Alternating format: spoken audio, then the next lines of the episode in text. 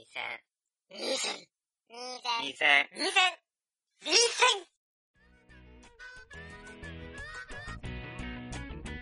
はい、始まりました。第150回学生の最終防衛戦線です。よろしくお願いします。えーお相手はワンです。えー今回は、ゆりくま嵐をやっていこうと思うのですが、えー、高橋さんはゆりくま嵐を見てないということなので、えー急遽、大学の聞き手をシークレットゲストとしてお呼びしました。えー、愛さんです。あ、イニシャル I です。はい。よろしくお願いします。はい。はい。えっと、この収録でのスタンスは愛さんっていうことで、そうですね。いいですかね？でいいですよ。はい謎謎の謎の、ってことそう、で。謎の女性 愛ということで。ええ、まあ声も低いから女性とすらも思われない。いや、そんなことないですよ、まあまあさすがに。ということで、よろしくお願いします。はい、すみません、突然お邪魔しますが、よろしくお願いします。ちょっと環境もカラオケってことで、うちょっと周りがうるさいかもしれないんですけど、えっ、と、ご了承くださいということで、ん。はい。えーゆるくまらせやっていくと、いこうと思います。やっていくと、はい。いくと、いくと思います。はい。えっ、と、まず概要ですね。えーゆりくまらし、えー独特な作風で有名な生原邦彦監督によるオリジナルアニメーションです。えー小惑星クマリアの爆発をきっかけに人を襲うようになったクマと人が対立する世界を舞台に一人の少女とクマとの交流を描く。えー声の出演は荒川美穂、生田よし子、山根のぞみ、小倉優衣など、えー制作会社はシルバーリンク、監督は先ほども言いましたが、生原邦彦監督です。はい。はい。生原監督知ってます？はい、ウテナとかあ、そうです、そうです。はいはい。なので、えっ、とですね、メールがの。はい。来ないと思ってたんですが、直前になって2通もいただきまして、素晴らしい。はい、ありがとうございます。でせっかくなので、読んでいただいてもよろしいですかね？はい、私でよければ。はい、お願いします。はい。僭越ながら読ませていただきます。第1通目、はい、ペンネーム、うどん、うどん家の東そうです。さんですね。はい。ありがとうございます。ゆりくま嵐は様々な解釈ができる作品で、なんとも不思議な視聴感を残しました。まず、白いキャスケットをかぶった女子学生たちがとにかく可愛い。そんな彼女たちがしっかりとした口調で、時には甘い声で、臆面もなく好きと言い合う様には、見ていて妙に気恥ずかしい気持ちになったものです。ただヒロインのクレハがスミカとの死別の後に大した積み重ねもないのに急に銀庫に傾倒していくのが少し請求すぎというかどうして急にそこまで好きになれたの？という疑問を持ったのも正直な印象でしたそれでもラストは自分自身が相手の側に降りていくことで真の関係性を築いたこととメカ好みを抱く女の子に息苦しい世の中でのほんの一筋の変化と希望を描いたことにそれなりに満足して見終えることができました。一番ラストに映った熊のシルエットに六芒星と三日月のペンダントがそれぞれあしらわれていることや壁の存在にある紛争を連想してしまうのは考えすぎかもしれませんね。パーソナリティのお二人はこの作品に何か現実世界を重ね合わせたりしましたか？ということです。はい、ありがとうございます。読むのうまいですね。あ本当ですか？ありがとうございます。噛みま噛みまくってるんで。すごいゆっくり読みました。あーありがとうございます。えっ、と、そうですね。何か現実世界に重ねたりしました？いやー現実とは私重ならなかったですね。もう世界観が非現実的すぎて。あそうですね。確かに。そう僕もこの六芒星と三日月って言われて初めてあああの辺ねっていうあのイスラエルあたりのパレスチナ紛争のこと確かにその辺あるかもしれないって思いましたけど確かにこれそれも一つかなって思います。僕は割ともっと一般的になんだろう後から言いますけどちょっとその差別差別する側される側みたいなもうちょっと大きいくくりではちょっと感じたものはありましたけどっていう感じでした。はい。じゃあ2つ目を。はい。お願いします。はい。パーソナリティの皆さんいつも楽しい配信ありがとうございます。早いもので今期アニメも順次佳境終了を迎えつつありあれもこれも結末が気になって仕方がない病を患っている遠い日の花火です、うん。個人的に今期は 3DCG アニメ大活躍のシーズンであったように感じます。猫が登場するあれとか歌が印象的なあれとかええもちろんヴァンパイアホームズと手探れ3期のことですよ。知らないっていう。さて本題です。失礼しましたさて本題です。おそらくはニーセンズのお二人が見どころ勘どころを余さずお伝えくださるでしょうからかっこ不ひひハードル上げ上げかっこ閉じ。はい。私からはあまりありません。最終話ラストの言葉娘たちの行く先うんぬんかっこ一応ネタバレになるので自粛かっこ閉じ。が全てと思います。えーこれは個の物語で社会に対して意識改革を図るとか大げさな話じゃありません。他人の変化を望むのではなく自分個人の認識からまず変える。そこがいいんです。シンデレラや白雪姫は突然第4の壁を越えて我々に忠告や説教を始めたりはしない。教訓は勝手にこちらが得るもので登場人物が我々に語って聞かせるものではない。それが守られているからこそとても美しい物語と思うのです。ゆりくま嵐大変素晴らしい作品でした。とこのまま終えちゃうのもあれですのでユリイカ先生について一言。愛ゆえに人は苦しまねばならぬ。愛ゆえに人は悲しまねばならぬ。こんなに苦しいのなら悲しいのなら愛などいらぬ。by サウザーかっこ北斗の剣ではでは。はいありがとうございます。はい。えっとまずですねここの「愛ゆえに人とかこんなに苦しいのなら」ってところにはい。こう銀河番長さんのモノマネでとか こう設定がええ。指示が書かれるんですけどこ付けで。そんなハードル上げんなよっていう。すいません。無理ですよね。モノマネ不可能だったので、はい。普通に読ませていただきました。で一応補足をするとですね、えっと、第4の壁っていうものがあの舞台とかあの演者との間にある透明な壁っていう意味らしいあです。そういうことだったんですはい、なんか演劇場の話らしくて、ん。左右の壁後ろの壁で前に透明な壁っていう意味で第4の壁っていうものがあるらしいです。だから簡単に言ってしまえばメタ発言とかそういうメメタな場所っていう意味合いらしいです、うん。はい。ありがとうございましたますでこれは全部遠日の神さんの勘どころというところを全部言えるのかどうか分かんないんですけど とりあえずやっていきたいと思います。はい。で今回は多分終始僕が話してることになると思うのでゲストと言いながら聞き手でお願いします、はい。すみません、はいどっちだけ入れておきますえーじゃあとりあえず一番最初に僕ちょっとまだ店でまとめたことなかったので、えっと生原監督の作品の特徴みたいなのをざっくりまとめておきたいなと思いまして、まとめたいと思います、えー生原監督といえばですねさっき愛さん言ってましたけど「少女革命のテナ」とかあと「回るピングドラム」が最近ありましたよね、の監督で、えー、とセーラームーンの演出とかシリーズディレクターもやってらっしゃった方ですね。はい。はい、ということです。えーっと、で、生原監督作品に特徴的なのが3つぐらいあると思ってるんですけど、まず、えーっと、作品の構造自体がテーマ自体をすごい強烈に意識させるような作りになってるっていう。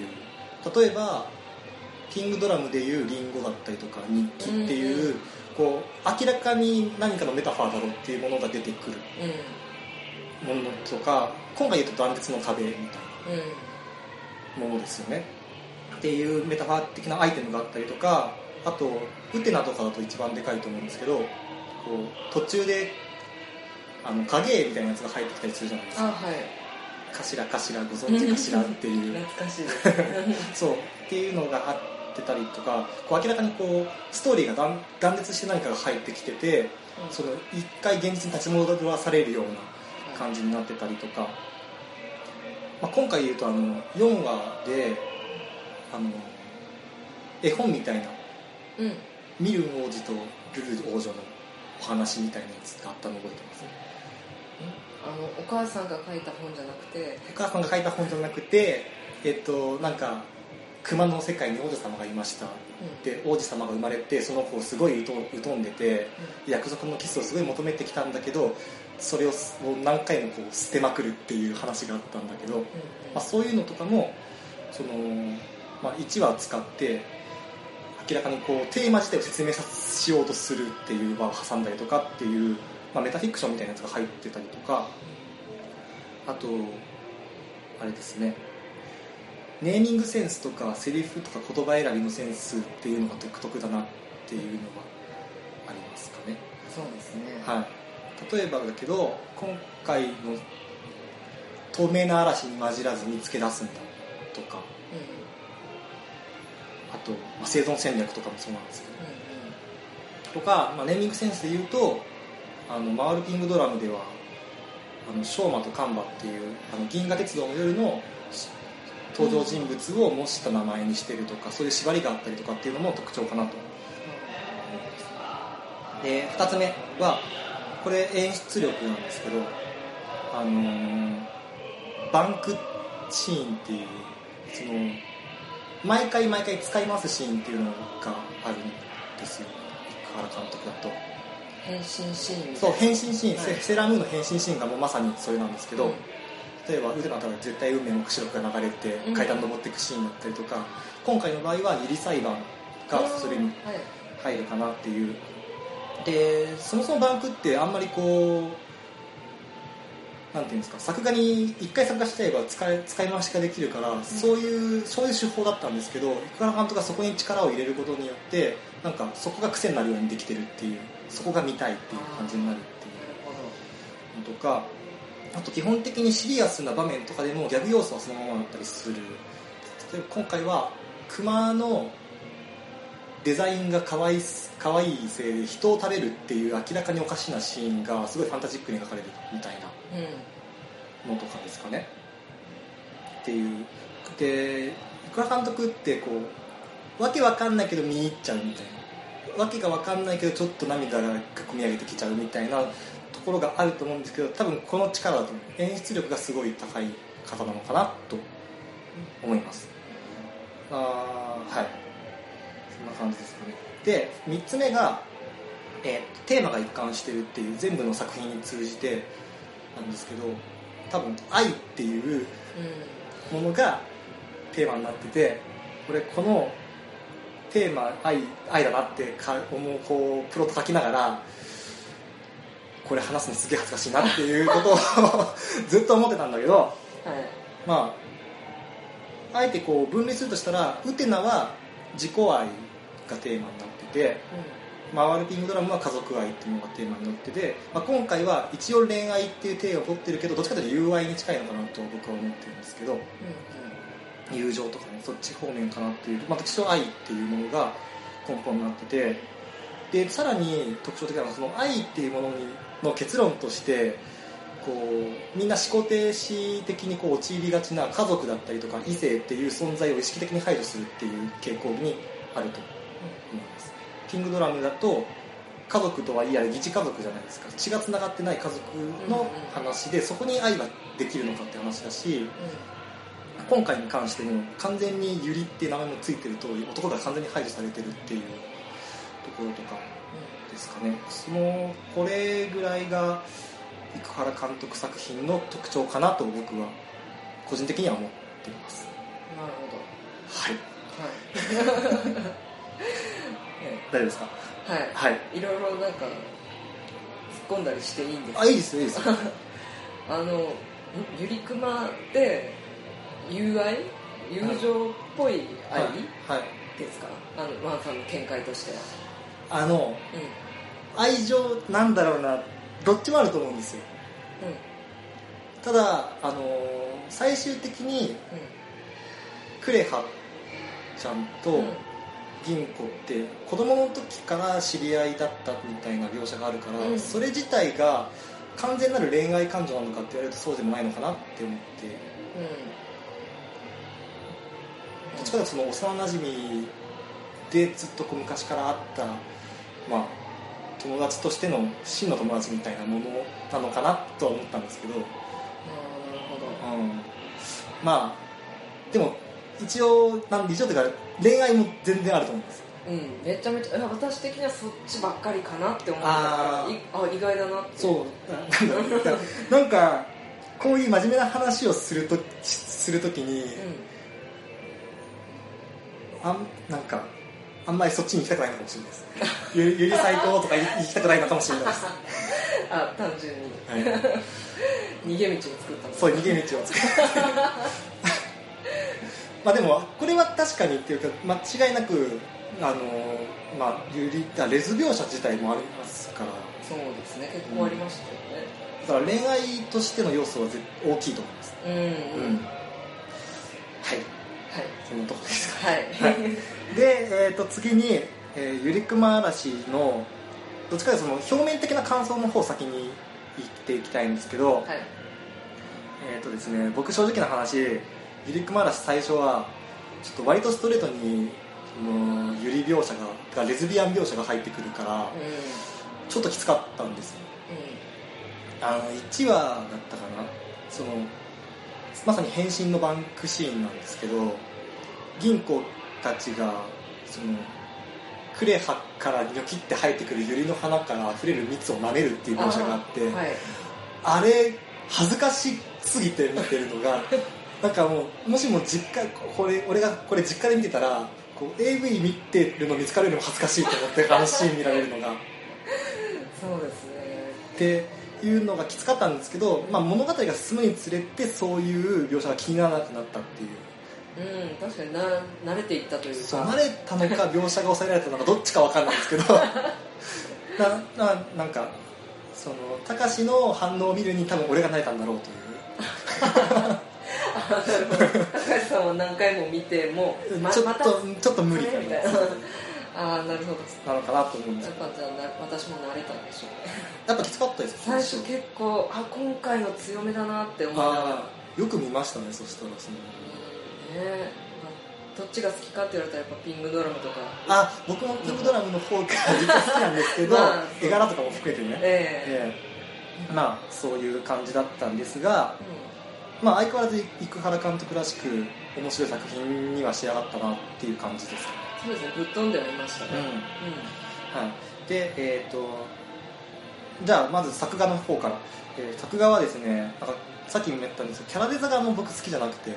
ああそうですね。やっぱり前のねピンクドラムのそう。星野先生から比べると。あそうそうそうなんですよ、うん。なんかがな好きじゃなかったせいか知らないんですけどあんまり作画に気合が入ってるとは思わなくてただ唯一すごいと思ったのが8話で銀子があのユリがユリの花壇が火事になって燃えちゃっているところに飛び込むっていうシーンがあったんですけど、あのシーンはすごい気合入ってました。だと思うんです。おー。おなんか銀子すごいなみたいな感じに思ったのがそうそんな感じかな。で次、えっと演技声ですかね。としてはなんか声優さんがうまいっていうよりはキャラクターにマッチした声優さんを選んだなっていうような印象でした。選出した多分監督か音響監督か、まあ、その人じゃないか分かんないですけどその人たちがすごい方かなっていう。例えばクレハがやってたあの山根さんはなんか弱弱々しいけど芯はしっかりしてる感じみたいな声だったし、まあ、ルルのちょっと頭足りない感じだったりとか、うんうん。うんルル可愛かったです。そうルルが、うん。結局結果ルル一番真っ白っていうかルルが一番いい子でしたよね。いい子でしたよね。一番良かった。一番良かった。最終的にルル賢いがすごい聞きたくて であとスミカが最終的に鍵になってくるじゃないですか。うん。最後バーッ出てくる。っていうので必要的なこの声の透明感だったりとか、うん。こうなんか存在しない感じ偶話感みたいなっていうのもあってそのそういう点で小倉優衣を選ぶ小倉優衣さんを選ぶっていうのは良かったなって思うしそうですね。まああとゆりゆり裁判の3人も良かったしうんあのゆり園光子やってた結城葵さんもうん。途中で小倉優衣のモノマネをするんですけどそれがすごい似てて それがすごい、まあ、スミカの真似をするっていう。ああそのないえ物語の中物語ででそう私私がスミカ殺したのよっていうのを言った時に、なんかスミカの真似するんですけど、はい。めっちゃ似てると思って。すげえうまいと思って。はい。そう。あそんな感じですね。はい。はい。釘もよかったよ。っていうねてましたっけ？あのーさっき言ってたミルン王子だミルン王子っていうルルの弟うんうん。役で釘宮さんが出てました。ねああその私が覚えていない。ああそうかもしれない。絵絵本の話話の。そうですあはい。でえっ、と演出の話なんですけどまずやっぱ1話からこうなんか場所とか歴史だったりとか人だったりとかっていうのを紹介するテロップ出てくるじゃないですか、あはい。あれでこう椿クレハユリっていう あの表示はすげえ笑ったっていう。じゃあユリって何っていう。大体の人についてる。そう。に人側の人たちみんなユリって名前で。はっつって。あれはなんかさすがだなと思って。ますですね。あとそうですね。なんかさっきも言ったけどそのユリ裁判のバンクのシーンはそのライフビューティーのとこからはい。ユリ承認のところまで、うん。まあ、相変わらず面白いなって思って。ただやっぱさっきその後に続く銀子とルルのクレハの蜜舐める描写が僕的にはアウトです。そうですね。ゆり承認された後きついですね。そうそう。そうなんです。っていう、えーであとその今回もそのあ断裂の壁とか熊と人とか透明な嵐だったりとかユリとか月とキスでさらに本当のキスと約束本当の好きと約束のキスみたいなその気になるワードもちりばまってるなっていううんふうに思いますね。でシーンで言うとなんか私は熊を破壊するって言いながら狙ってるのが木彫りの熊っていう。覚えてます？あ本当にそうなんかあの辺すげえシュールだったなっていうのとかはやっぱ印象に残るなっていう感じですかね。はいそんな感じです。はい。表面的なところに関しては、はい、で脚本つまりテーマについてお話したいと思うんですがここからは今までもだいぶネタバレはしてたんですけど、まあ、より踏み入ったネタバレをするのでご了承くださいっていうこととこれあくまで個人的な見解だからあとなんだろう。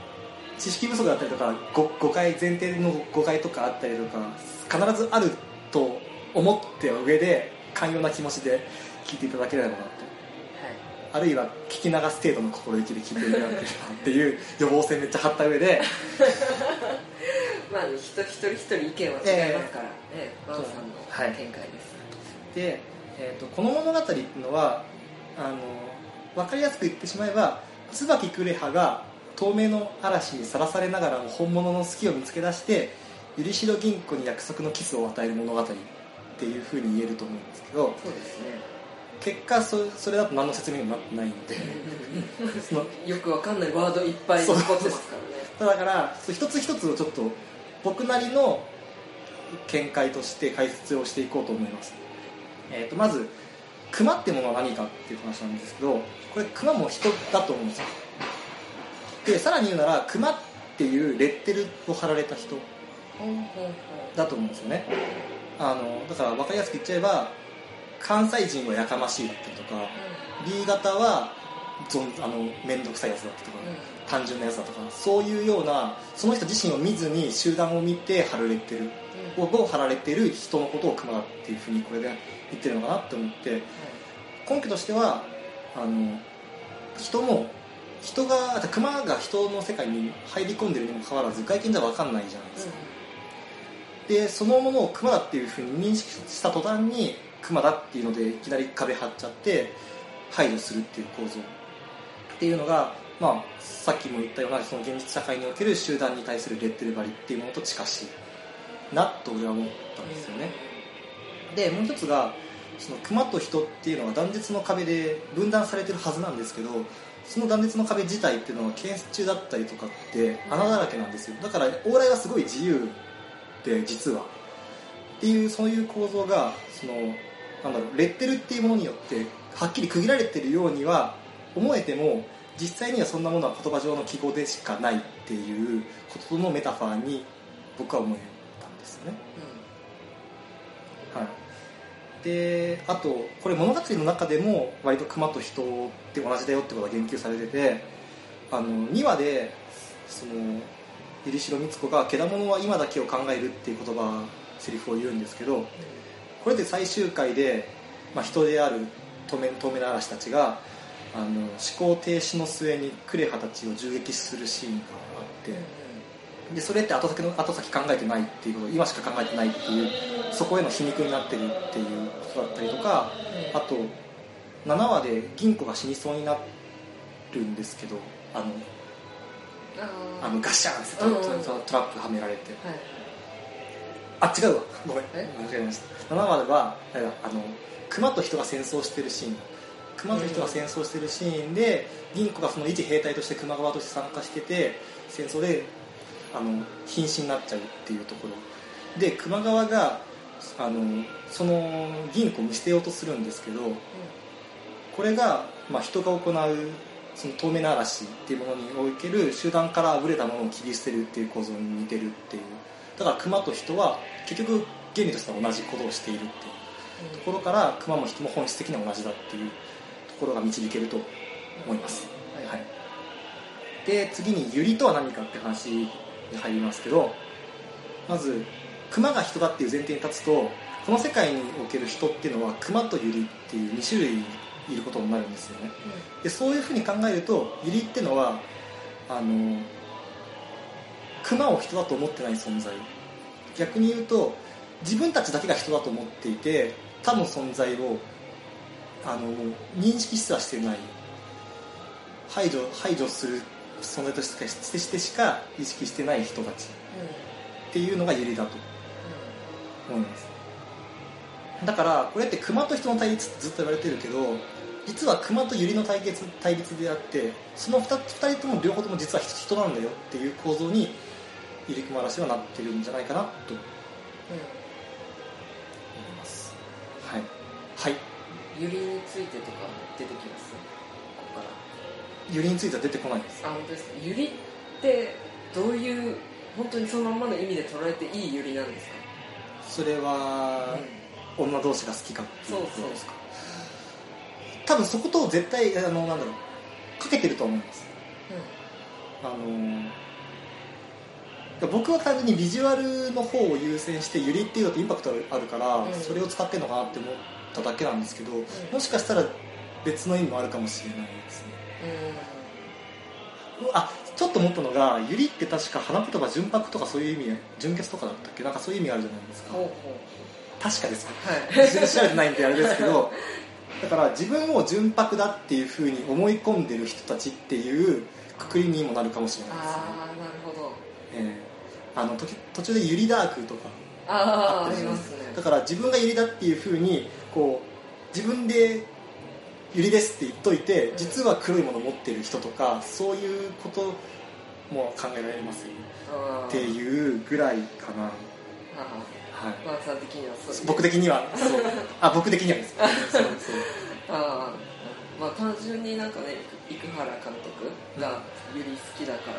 そうですよね。絶対好きですよね。絶対ユリもの好きですよね。ううんん どのてかなんだ男を嫌悪してる感があるどっちか確かに。なんなのかなと。うん。単純にそれだけかなとも思うけどでもなんかいろんな意味合いつけてもうあるかもしれない、そううんあってもおかしくないなぐらい。思いねますけど、ね。はいありがとうございます。はい。で次に、えーと「好きとキスとは何か」っていうのが、まあ、これは結構分かりやすいと思ってて相手に愛情を送るっていうのが好きで相手からその愛情を承認されるっていうのがキス。好きキスっていう、うん。あの言葉が逆になってるっていうそういうことなのかなって思うんですけど。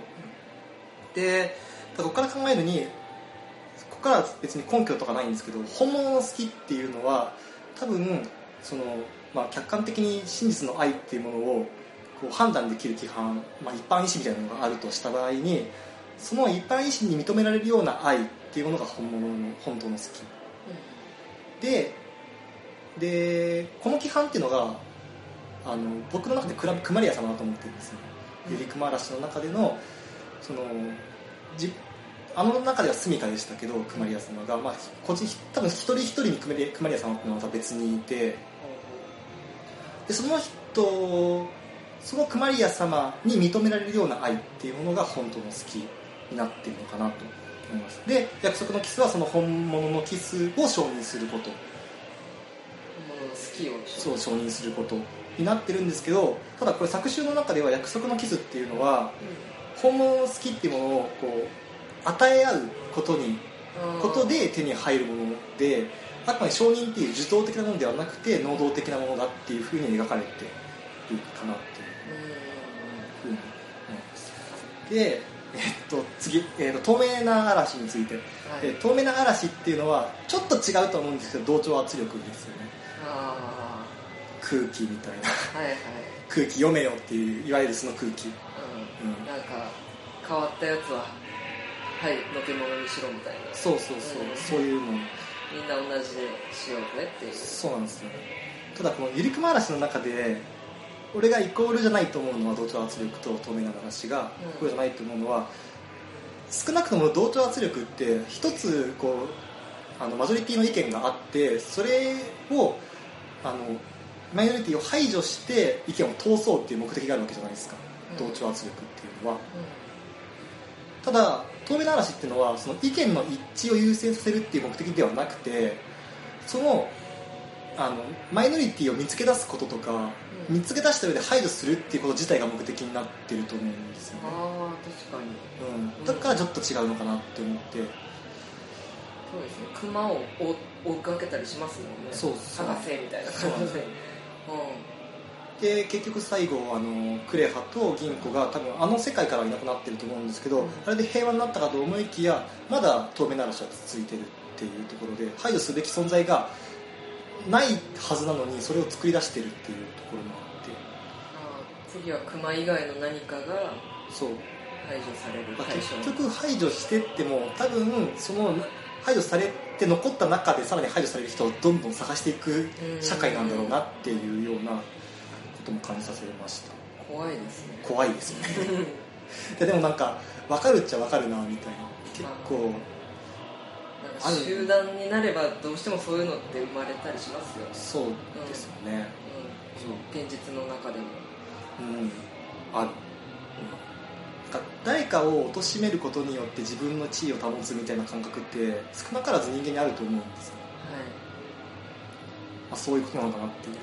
ああなるえーっていうことです。だからほど、今までの話を総括した上でもう一回最初のの物語っていうかあのどういう話かっていうところに戻すと椿クレハっていうユリと許しの銀行っていう熊っていう別の社会にいる属する2人がレッテルとか社会での圧力ってものに負けずに互いに愛情を送り合って真実の愛を手に入れる物語だったっていうところまでいくと、まあ、だいぶ分かりやすくなったかなと思うんですけど、うん、うん、どうですか？ねそうですね、はい。大丈夫ですかまとまった感じまとまった感じしますねなんとなくなんとなくはい。はい、で最終的なそのテーマこれあのさっき問い火の花火さんがネタバレになるのでっていうので過去書きで書いてくれた部分とほぼ重なるんですけど、まあ、個人個人的にまとめると、まあ、結局当然真実の愛とはどういうものかっていうのがテーマになってるんですけどもっと踏み込んじゃえば、まあ、自分の持ってるレッテルっていうものを自覚してでこれを否定する社会にも負けずに自己の犠牲も顧みない時にそれは真実の愛情だと。そして相手も同じように自分を思っていた場合に限ってそれが真実の愛になるんだと。だいぶ間口は狭いですけどね。うん。狭いですね。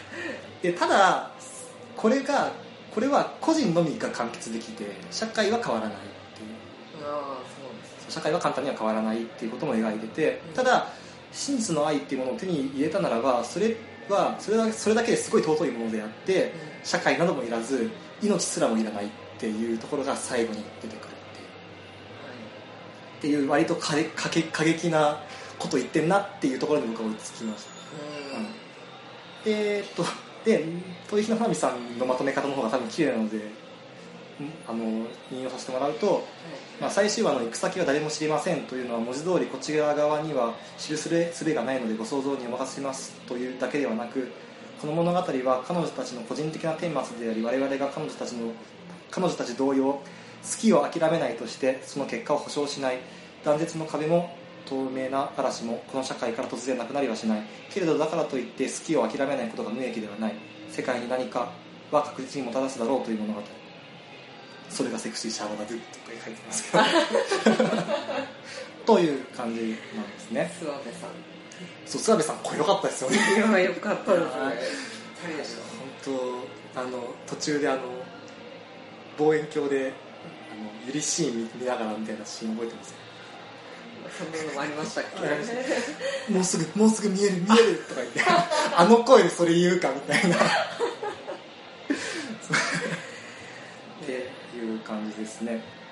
っていうところでだいぶまとめは終わったんですけどその他ちょっとちょっと気になった点を23点、えー、とまず熊にとって人を食べるっていうことがなんか意味あるのかなって思ったんですけど、確かに今の言ってくれたワンさんの見解の話だとしたら、食べる熊が人を食べるの部分は別にいらないというか、俺は俺多分これ消化しきれてないんですけど、うん。とりあえず1話の段階で熊は人を食べるそういう生き物っていう風に区切ってるんで多分熊はそういう生き物なんですよ。人を食べるっていうそれがそれが熊なんです。もうなんか話ぐるぐる回ってますけどだから人熊にとって人を食べるっていうのはうん。自分の存在証明みたいなもんなんですよ。あのあれです。だから食べる必要ないんですよ。別に人を食べる必要はないんだけど自分を存在す自分が存在してるっていうのを証明するためには人を食べなきゃいけないっていうようなことになってるのかなっていう。あーあれですかね。なんかこう,、うん、と食べるっていうのは食っちゃうっていうなんていうんですかよく言うじゃないですか。は存在を食っちゃうようななんか目立つ人みたいな。ああーそういうことなのかな。そういうクマはそういう存在だから普通のユリの人にとってはなんか目の上のタンコブみたいな感じでなんか邪魔ねみたいな、まあ、それを食べるっていう表現にしたとそうかかもしれないですね。いや急に私の見解を出しちゃいましたけど。そうだなんか今の話聞いて僕はが思ったのは人を食べるっていうことがあのユリにとって、まあ、人にとっては受け入れられないやれられない倫理観とかそういうものなのかなっていうそういうメタファーなのかなっていうふうに思った。そんな感じ。で次にさっきあのうどん家の東さんが住みかがちょっと住みかから銀行に乗り換えるってどういうなのっていう話してたんですけど、はい。その住みかの存在っていうのにも一応俺は納得はしていてあれキャラクター云々っていうよりは舞台装置的な役割なのかなっていう住みか自体が。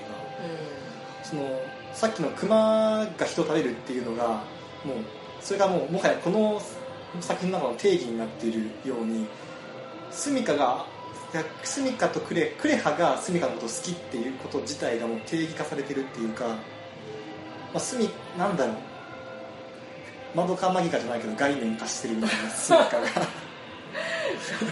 概念ですか、がまあなのかなっていうのでううん。やっぱりそのクレハが銀行に対する本当の好きを見つけるのも銀行がそのクレハに向き合うっていうのもやっぱスミカをこう見殺しにしただったりとかそういう祖母があるっていうのがやっぱでかいと思うのでだからまあだからスミカはキャラクターじゃなくて概念だったんだなっていうのは思ってます。ん、1話目でしたっけ？死んじゃったのって。2話目えー、っとどこだったかな？多分1話2話だったかな？どっちかですねでも。でもすごい早い段階で死んじゃったから、そうですね。うん、なんかのスイッチなんだろうなこの子はって、ああそうですね、うん、思いまし確かに。あのー唐突すぎますもんね。たうん。はい殺すにしては。こっちか僕たちが感情移入する手前で死そうんそうでるんで。そうそう、はい。うん、まだ関係性もよく分かってない段階でいきなり死んじゃったから。あの子だけこう髪髪かける時シャランって言いますか シャラーン。音出てましたっけ？キラキラーンって。その辺も概念っぽいですね。そうですね。で、えっと、最後に、えっと、これ結構鳥が出てくるんですけど鳥のマーク。多分覚えてないと思うんですけどなんかあの学校の学園長の座ってる後ろに壁画が描かれるんですけどそれが下の方はユリが散らばってるんですけどそのユリがだんだん上に上がるごとに混じっていって鳥になるんです。っていうようなもあの形になったりとかあと透明あの学園長のブローチも鳥マークなんですよね。でがで学園長って透明自分が透明である箱であることを選んだ人なんでだからと鳥ってもしかしたらイコール透明っていうことなのかなって群れるみたいな。ああはい、群れ群れて子がなくなるっていうものなのかなっていうふうには思います。これが別に何に関わってくるわけでもないんですけどあそうあとなんか階段登るじゃないですかよ登ったり降りたりするじゃないですか。あの銀庫とかクレハとかがあの螺旋階段を登ったりするんですけどあれ絶対降りる時も登る時ももうあの階段に鳥のデザインにマークがくっついてるんですよ。全部そのキャラクターに対して対立する方向に向いてるんですよ鳥が。だからその子たちは鳥透明なものに立ち向かっているっていう描写になってるのかな。と思ったりとかもしましたけど細かく見てますね。や見直しました。ねああ本当ですか、はい。そんな感じでした。ああ素晴らしいです。ななんなら私6話7話あたり見てないなっていうのを今話しながら思い出しました。あそう見逃してる回がいくつかあるのにこの収録に参加して。いやでも見てない人に話すよりは全然話しやすいですから。ですか。すみません。こんな浅い人が話し相手になって。だいぶ喉が 枯れてきて そう。なんかそうだな。じゃあもう最後のどうでもいいすごいどうでもいい話をするとはい。8.5話だったかな。見ました。総集編じゃないんですけどあの生の人が出てくるっていう。ああ見てないあ見てないですか？そんなったんですか？は途中で、あのー主演3人い。の人と監督とオープニング歌ってる人が出て特番やってたんですけど。オープニング歌ってる人人って顔出して大丈夫な人えっとなんかあのーベールかぶってました。あ微妙なベールをかぶってて、はい。顔見えるけど見えないぐらいのあ感じ。なんかちょっとぼやーんとした感じでしか？そんな感じだったんですけど。あのひどかった。え？どのようにひどいやなんかあのーあの時期ってそのなんか知らないけどその間に特番入れるアニメ結構多くて。あ虫師とかですか？あ無視しもそうだったし、デレマスあのシンデレラガールズあ。アイドルマスター。あの辺は見て。あない見てない見てないですよ、まあ、とかと同じ時期にやってて、えー。やっぱそのやっぱ無視しは趣がある感じじゃないですか。総集編とかでも。はい。なんかどっかの古民家借りてとかやって、うん。でそれでそのシンデレラガールズの方はもういかにもお金かかってますっていう感じの華やかな感じでやってるんですけど、ユリ熊嵐はすごい舞台裏でやってる感がすごい強くて 逼迫してんなっていうのが伝わってくるっていう そんなとこ知りたくなかった。そうそんなこと知りたくなかった。でじゃあであの生原監督とそのボンジュール鈴木さんとの対談対談もあったんですけどなんかそのさっき言ってましたけどベール若干かぶってるっていううん。ボンジュールさんがかぶっててで生原監督も結構パンキッシュな格好してるじゃないですか、うん。あの髪の毛ちょっと染めたりとか。はい。だからなんかその構図が面白すぎてでも話はすごい真面目な話してるんでだんだんこうじわじわ笑えてくるっていうあ笑っちゃいけない場面で笑いそうになるあの感じ。これがバクマンのシュールな笑いかっていう。ようなうん感じながらっていうアホな話でした。そんな奇妙な回あったんですあったんですよ。はい、はい、じゃあそんなところで今日はお付き合いくださいなんか言大丈夫ですか？はい。なんかお邪魔しましたこちらもお付き合いください。ありがとうございました。いやいえとんでもないです、ありがとうございはい、じゃあ終わっていきます、えー、第150回学生最終防衛戦線お相手はワンと。愛です。はいしただでした バイバイ。はいありがとうございます